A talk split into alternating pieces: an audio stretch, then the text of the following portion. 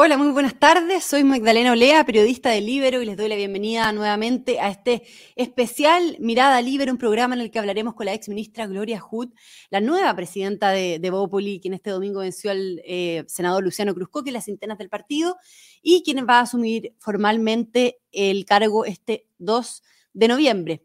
Antes de partir, como siempre, agradecerle a la Red Libero y contarles a quienes estén interesados en ser miembros o en conocer más información sobre la Red Libero, lo pueden hacer en la misma descripción de este video a través del YouTube.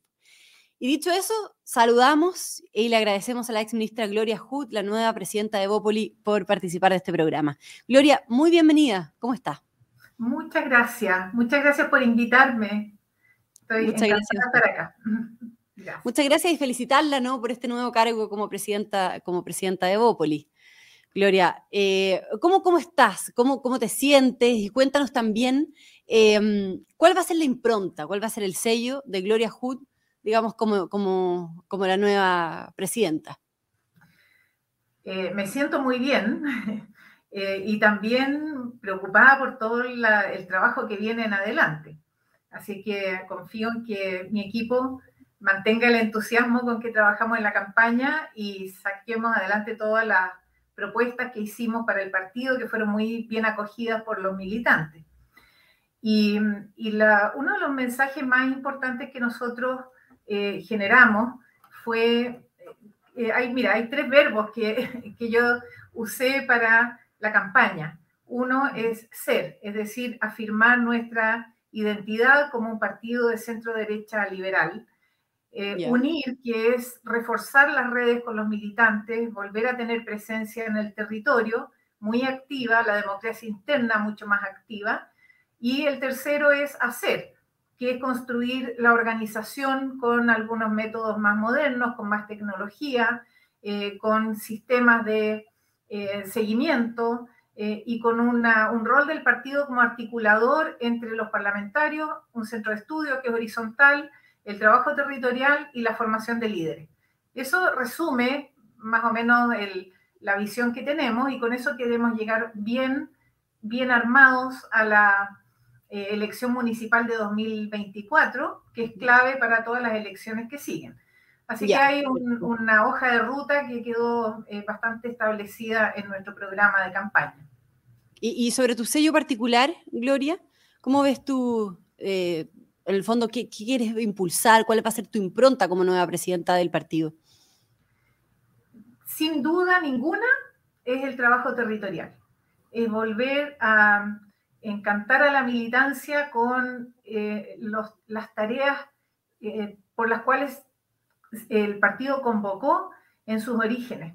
En todas las, reuniones que yo tuve en 11 regiones y además reuniones digitales, y muchas reuniones en mi casa, eh, lo que más recogía era eso, es que el entusiasmo original está vivo y necesita canalizarse con algunas propuestas concretas. Eh, yo creo que el trabajo territorial va a ser una marca, la, recuperación de este vínculo con los militantes y con las comunidades y con los partidos, eh, con el resto de los partidos del sistema político. yo creo que entre, entre todas las propuestas eh, el trabajo territorial es muy clave y también la marca de identidad, el hecho de recuperar nuestro posicionamiento como centro derecha liberal. Eso, tú eh, defines al partido como centro derecha liberal, ¿no? Preguntarte, Gloria, ¿qué rol le cabe a Evópoli hoy en un escenario donde, eh, bueno, la UDI y Renovación Nacional han girado también hacia la centro derecha, eh, donde participan también movimientos como Amarillos por Chile, que se ubican también al centro del, del tablero junto con la exconcertación por el rechazo? En fin, ¿dónde se ubica Evópoli en el mapa político? Eh, con este cuadro de fondo, ¿no? donde hay em, partidos de, centro, de centro izquierda y de centro derecha, compitiendo, entre comillas, o, eh, en el mismo espectro político. Sí, yo creo que después del plebiscito de salida ha habido una reconfiguración y una muy clara presencia de expectativas de las personas respecto a un centro convocante y a un centro que represente una visión de integración, de acuerdo, eh, y me parece que Bopoli tiene ahí un rol que cumplir como puente entre la derecha más conservadora, podríamos decir, y la centroizquierda moderada. Eh, llegó a abrir espacios en la derecha y eso fue muy exitoso en el año 2017, en la campaña de Felipe Cast, por ejemplo. Eso fue muy convocante, muy atractivo para mucha gente. Eh, y se ha desdibujado un poco ese posicionamiento. Creo que ahora hay una oportunidad importante porque tenemos una propuesta eh, no solo ideológica de partido centro-derecha liberal, sino además eh, propuestas que yo espero activar para eh, que los militantes y todos los simpatizantes ingresen y sean parte de un proyecto en que juntos defendamos las libertades personales. Eso es un, objetivo muy central de nuestra propuesta. Me gustaría hablar, eh, Gloria, del proceso constituyente, porque hay distintas interpretaciones sobre lo que ocurrió el 4 de, septiembre con el triunfo del rechazo. Hay quienes plantean que no todas las personas quieren necesariamente eh, una nueva constitución y otros que dicen que lo expresado por la ciudadanía en el plebiscito de entrada está escrito en piedra. Em, quiero preguntarle qué opina usted, cómo lo ve, eh, porque también, bueno, vemos cómo las fuerzas políticas están eh, intentando poner de acuerdo y cerrar un, acuerdo, digamos, en esta materia, pero no, sé, no, es una tarea nada de fácil y dentro de todas las coaliciones hay diferencias importantes, ¿no? Respecto de cómo seguir. ¿Cuál es la postura de Evópoli al respecto? ¿Cuál es su postura? Sí, tengo que hacer una observación antes y es que yo no he participado en ese proceso, así que mi opinión eh, recoge más bien las expectativas de los militantes con los que he conversado y, la visión que a mí me parece eh, prudente defender. Eh, tengo la impresión también de que, por ejemplo, Chile Vamos ha avanzado bien en forma armónica en hacer su propuesta y el rol de Evópoli ahí es hacer, defender las libertades, por supuesto, es defender el rol de las personas el 62%, lo he dicho en casi todas las entrevistas, le pertenece a las personas, no a los partidos, y tenemos que ser muy, muy prudentes con eso, con cómo hacemos esa lectura y cómo interpretamos las expectativas de la ciudadanía. Eh, a mí me parece que el rol de los ciudadanos es clave en todo el proceso y tenemos que eh, encontrar la forma de mantenerlos integrados en las decisiones. Em, y yo creo que, siendo bastante optimista, yo creo que no estamos lejos de acuerdos eh, por la información que, he tenido un poco más reciente. Em, así que espero que haya una convergencia y que podamos, eh, como sistema político, ofrecerle a la ciudadanía una alternativa que le dé partida a un proceso. Eh, creo que eso es muy importante. Em, creo también que está fuera de toda discusión el hecho de necesitar una nueva constitución, no una, eh, una un ajuste a la constitución existente. Eso quedó, a mi juicio, zanjado en el plebiscito de entrada y ha sido una declaración no solo de Bópoli, también de la UDI, por ejemplo, eh, respecto a la necesidad de una nueva constitución. Usted habla de, una, de, elegir, digamos, ciudadanos en este nuevo proceso. Hay una columna que salió el fin de semana en el Mercurio de Gonzalo Blumel, de Ignacio Briones y de Ana Larraín, la que defienden justamente que se elija ciudadanos para elaborar una nueva constitución, es decir, defienden que se convoque a una nueva convención. ¿Cómo mira usted esa propuesta, esa carta que escriben y cuál es la fórmula, digamos, apropiada por la que usted se inclina? ¿Qué mecanismo cree que es mejor eh, para, redactar una nueva constitución para el país entonces? Eh, por supuesto que yo comparto esa visión y eh, me parece que, como decía, la presencia de los ciudadanos como actores clave es algo que no puede dejarse de lado. Yo creo que eso es algo que tenemos que proteger y, e independientemente de que al Senado le corresponda en este momento eh, eh, avanzar en el desarrollo de este proceso de propuestas, eh, hay, tenemos que tener en la mesa esa opinión ciudadana. Y para cosas específicas como la representatividad de los ciudadanos, para que esas personas elaboren las propuestas y que sean validadas por los especialistas eh, técnicos que deberían ser, a mi juicio, más bien neutros, a menos que sean candidatos, por ejemplo, y se presenten en una elección, en esa misma elección. Pero hay quienes han dicho que, el Congreso es quien debe redactar una nueva constitución, que tiene la facultad, que tiene el poder constituyente, digamos, para hacerlo, y, que le, han dicho eh, que el experimento de hacer una convención ya fracasó, que, en fin. ¿Por qué no el Congreso, eh, Gloria? Eh, creo que la voluntad manifestada en el plebiscito de salida fue bien contundente.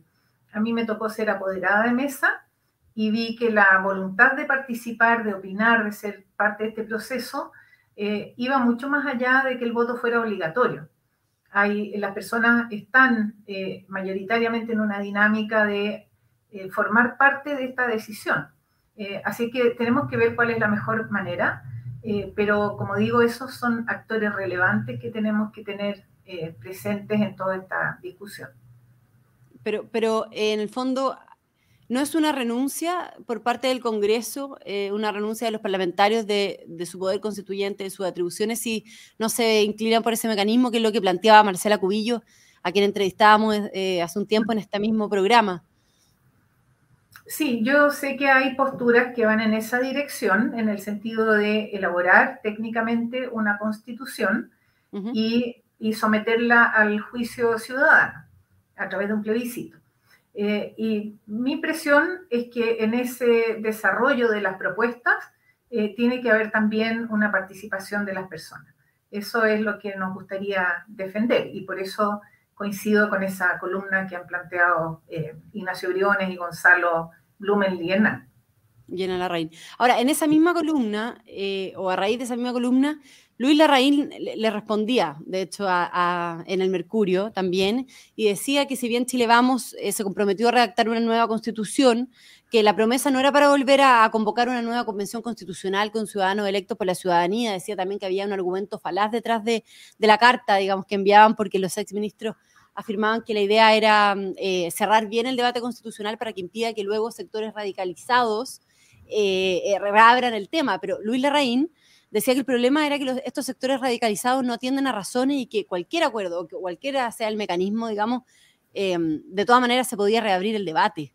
¿Qué, opina o qué le responde a Luis Larraín eh, en, esa, en esa carta en el Mercurio, digamos? ¿Cómo lo que los sectores radicalizados van a ser radicalizados sea cual sea la propuesta.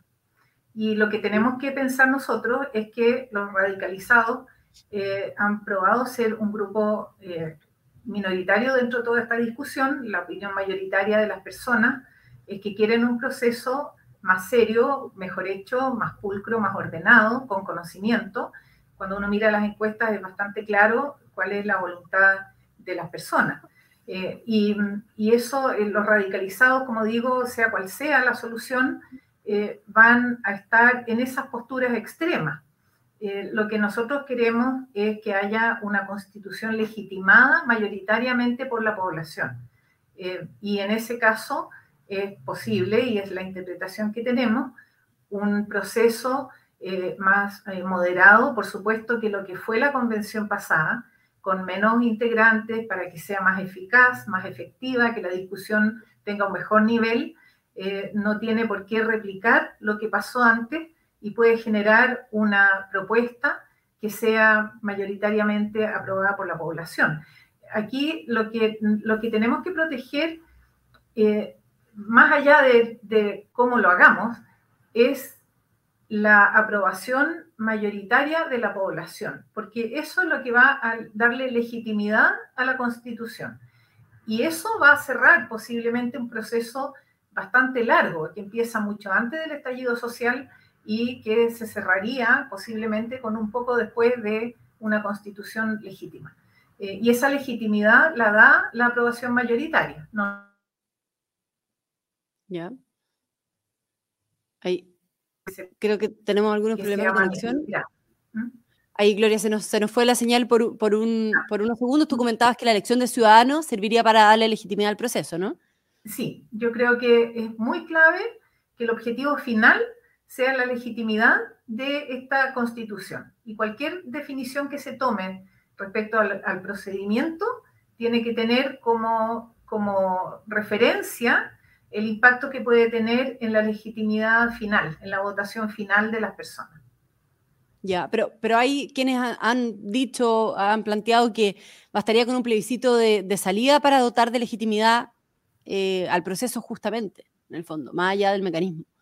Sí, es que esa, esa propuesta lo que mm, afirma es la posición de eh, que el Senado se haga cargo de esta elaboración con un grupo de especialistas y que haga la propuesta final a los ciudadanos.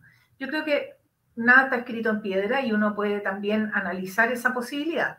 Mi impresión es que la participación ciudadana se ha instalado fuertemente y que eh, tener una, representación ciudadana es necesario para la legitimidad, eh, más que opinar solamente sobre una propuesta que fue elaborada en, eh, en un grupo más pequeño, escogido un poco más arbitrariamente. Y, si se hace de esa manera, Gloria Hood, ¿cómo evitar que las fuerzas derrotadas del plebiscito eh, terminen imponiendo sus tiempos o sus agendas o de qué manera em, no repetir los mismos errores de la Convención Constitucional pasada, ¿no? que fue ampliamente rechazada en el plebiscito de salida, em, eh, si es que se convoca nuevamente una Convención Constitucional, o sea, si existe un riesgo de volver a repetir, digamos, un proceso fallido en ese caso. Yo creo que el aprendizaje ha sido muy fuerte y no tenemos espacio para equivocarnos de nuevo. Eh, así que es muy, muy importante que tengamos muy claro eh, la forma de convocar, la forma de participar, el diseño, el hecho de que haya, por ejemplo, eh, proporcionalidad en la representación de los pueblos indígenas o que haya listas con independientes, pero asociados a partidos, de manera que sepamos que las personas tienen una cierta orientación en eh, las posturas que van a proponer y defender, y eso obliga también a que cada sector defienda eh, a aquellos que van a reflejar distintas visiones. Eh, así que me parece que es muy necesario que ese proceso sea muy ordenado, que sea mucho más, diría yo, más más estructurado eh, más acotado también en número, y eso posiblemente sea también más fácil de entender por parte de la ciudadanía, que además va a votar con el recuerdo de lo que pasó antes. Entonces, eh, por eso se tiene que notar la diferencia de lo que se está haciendo en esta oportunidad, que no es replicar lo mismo que ya ocurrió y que fue muy dramático. Por ejemplo, eh, el hecho de haber presentado iniciativas ciudadanas con más de 60.000 firmas, que no fueran siquiera acogidas a discusión, lo que muestra es una distorsión muy grande del proceso. Ese tipo de cosas, por ejemplo, se puede prevenir en esta oportunidad. O sea, una convención constitucional, pero con, mecanismos eh, y, con fórmulas distintas, digamos, no sea exactamente igual a la Exactamente, con formas de operar distintas, con validación de calidad técnica por parte de especialistas, con validación de consistencia, eh, con eh, anticipación y, prevenciones de los riesgos que implica, eh, por ejemplo, alguna propuesta que pueda, que pueda tener asociada inestabilidad para el país. yo creo que ese, esa operatoria interna es necesario que quede muy bien definida. y sería necesario un, realizar un plebiscito de entrada para concordar un mecanismo óptimo, digamos? Eso se ha conversado y, a mí lo que me... Todo, como decía antes, nada está escrito en piedra ¿eh? y yo no he participado en el proceso, así que tengo que volver a, dar ese comentario. Eh, sin embargo, a mí me parece difícil someter a plebiscito un mecanismo, porque hay muchos mecanismos. Entonces, ¿con qué criterio uno define uno u otro? O un, mecanismo y que las personas lo aprueben o lo rechacen. Eh, a mí, me, por lo menos, no me, no me resulta eh, muy simple eh, entender la forma en que eso se podría plantear. Ok.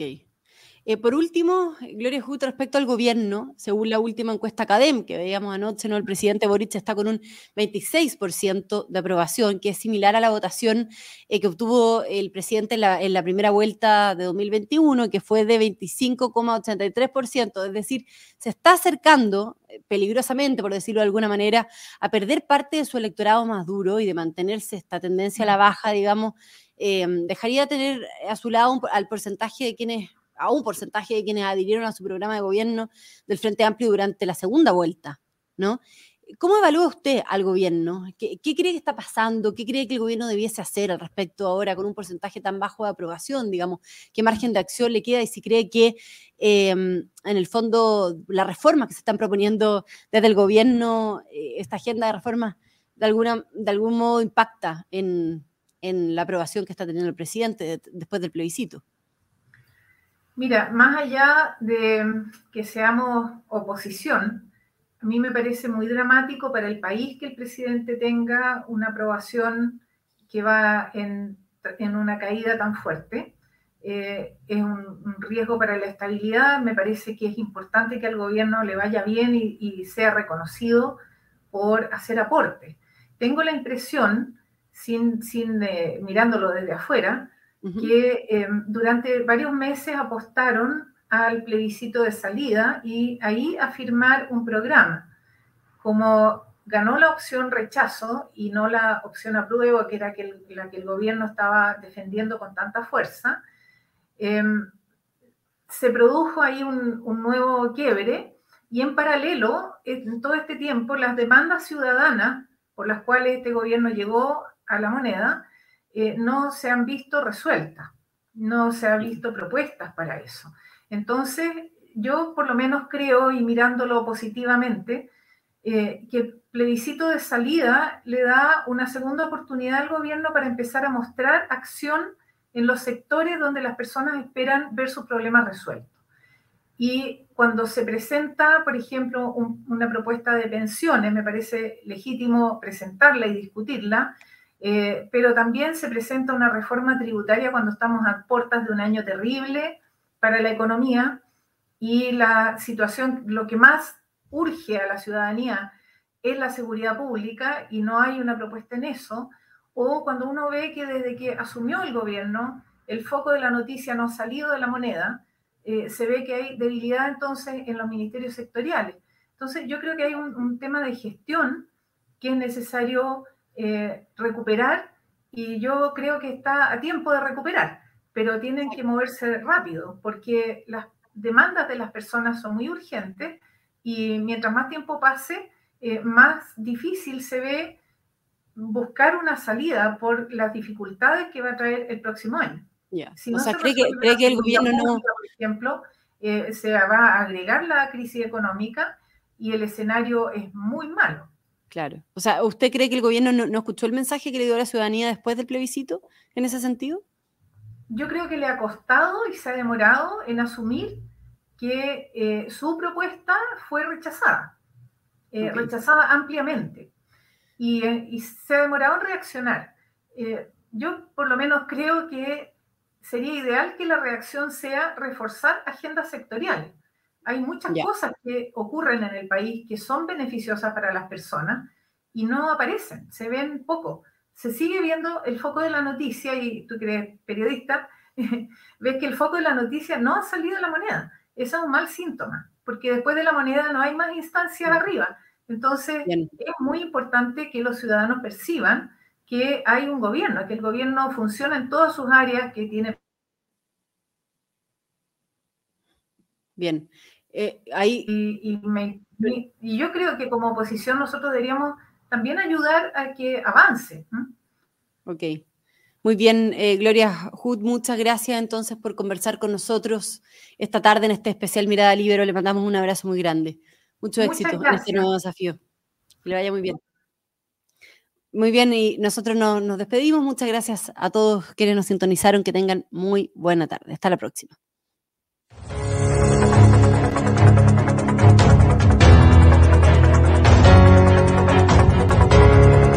El Libero, la realidad como no la habías visto. Haz que estos contenidos lleguen más lejos haciéndote miembro de la red Libero.